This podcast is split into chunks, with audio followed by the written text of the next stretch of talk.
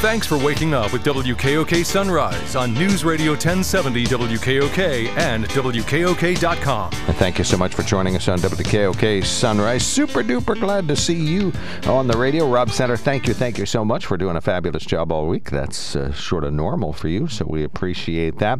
It is also normal for Friday to include a call in from movie Mike McGranaghan, professional movie critic, his website, aisleseat.com, staff writer for Ranker. He's a member of the Critics' Choice Association and Online Film Critics Society. He's an author, award winner, and tweeter at Aisle Seat.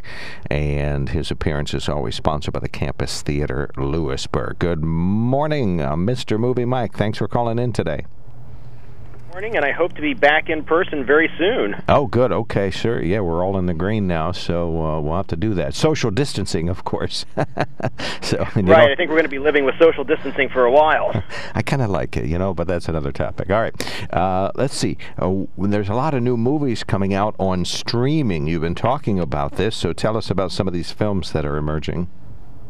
Yeah, this is kind of a hot weekend. You know, the, the theaters are still closed, and so some of the studios have decided to release their movies to streaming.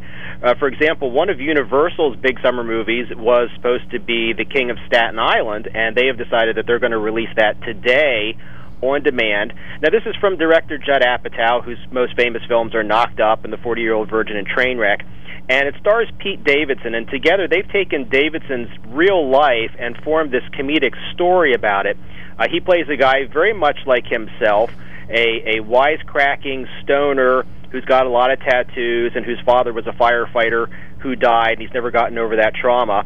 And his mom is played by Marisa Tomei. She asks him to move out after she starts a new relationship, and this kind of puts him on the path of personal crisis because he's so irresponsible that he can't live on his own. Uh, so this is just a really smart and funny movie, and what I love about it is that it did make me laugh hysterically at times, but it's also a fairly serious movie about trauma and how a trauma you suffer in your childhood can carry over into adulthood. So I think Pete Davidson has taken his personal pain and really turned it into comedy gold. All right, so that's video on demand, so you pay for that? Right, right. That one, because it's a major studio movie, uh, and that it was supposed to go into theaters this week. Uh, they're charging, I believe, twenty dollars for a rental fee. So you probably would want to rent that with a bunch of people, have it be something your whole family would watch. Although it is rated R, not necessarily the kids, but certainly the teenagers and the adults in the household. All right. So, and uh, that, uh, of course, uh, twenty dollars. That's how much you would spend if you'd go to the theater. Anyway, most likely something in that range. So that's uh, right. Uh, not uh, that bizarre of an amount. let's see another one. This time from Disney that makes its first mm-hmm. appearance on streaming. Tell us about that. Yeah, Disney has a movie called Artemis Fowl, and again, they were supposed to release that theatrically this summer. Uh, it's based on a popular young adult series of books, and it's about this kind of obnoxious kid whose father is a master thief and is kidnapped by this evil force, and the kid has to rely on help from these magical creatures like a fairy and a giant in order to help him rescue his father. Uh, they screened this movie for me the other day, and I got to tell you, it is absolute junk. I, I know they're saying that they're releasing it straight to Disney Plus because of the coronavirus, but I think they're doing it because they know this movie is bad and would not have done very well at the box office. Watching it is like getting in a time machine and going back to 2007. It is just 90 minutes of every cliche from all of those young adult adaptations we saw back 13, 14 years ago. None of it is fresh. None of it is interesting. Uh, so Artemis Fowl, one and a half stars from me. Uh, Artemis is foul might be a phrase to walk away from, in, in your view.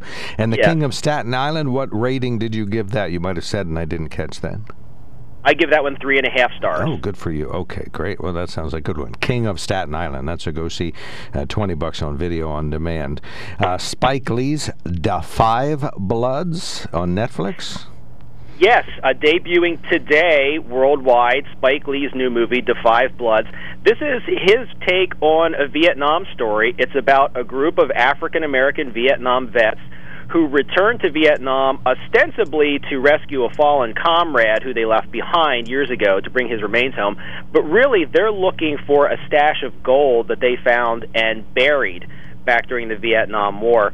And this movie really works on two levels. On one hand, it's just a very exciting, suspenseful movie about these guys going back and trying to get the gold and realizing that they're not the only ones looking for it.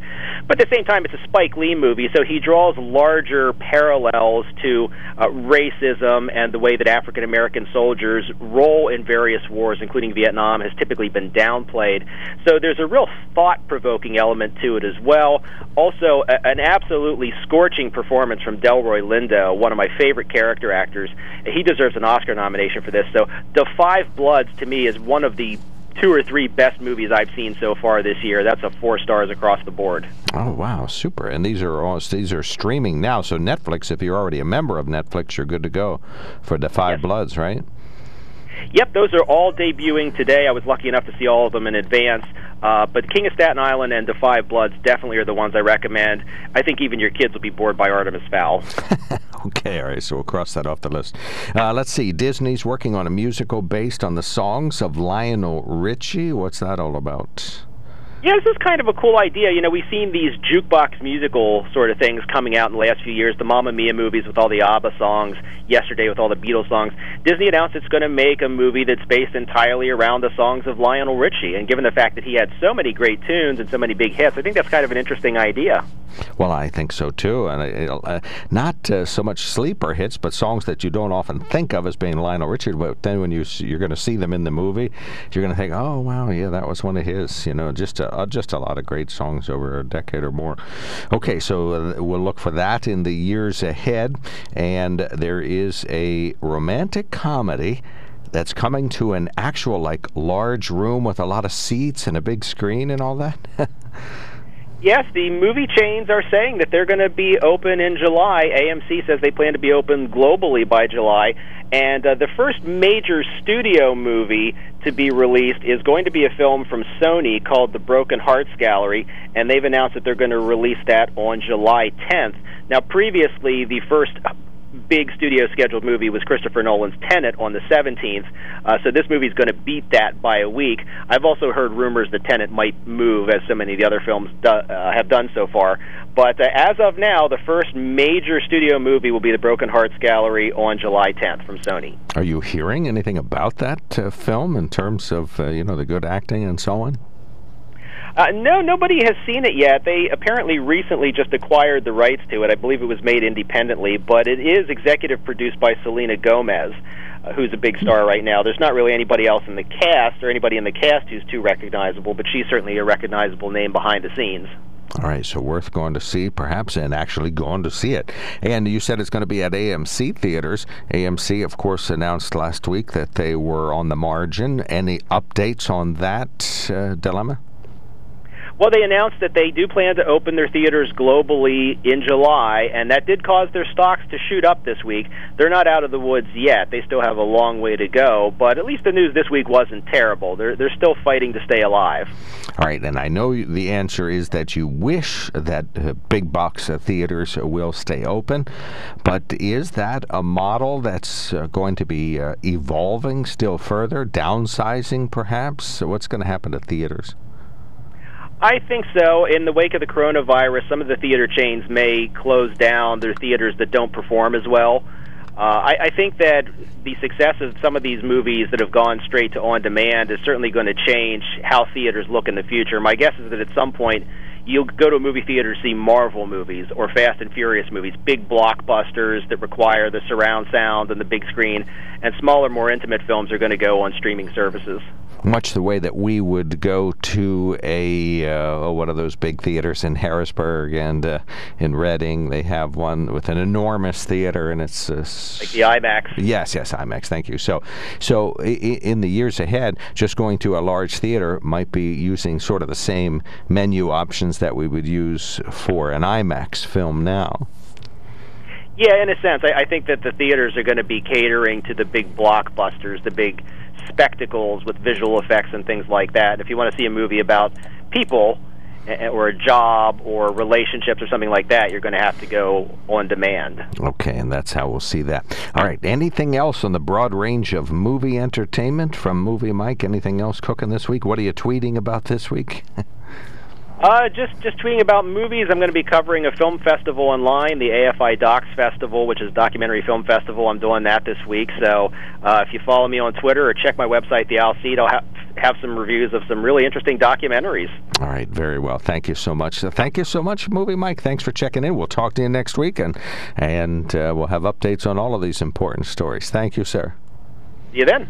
That is a movie Mike McGranaghan. Uh, he mentioned his website at Aisle Seat. Or, I'm sorry, that's the uh, Twitter handle at Aisle Seat. And the website is aisleseat.com. He's the author of two books, Straight Up Blatant and My Year of Chevy. And uh, they're available at amazon.com. And of course, once again, his appearance sponsored by the Campus Theater Lewisburg. We have more about him, or you can hear more about them. There we go, at campustheater.org.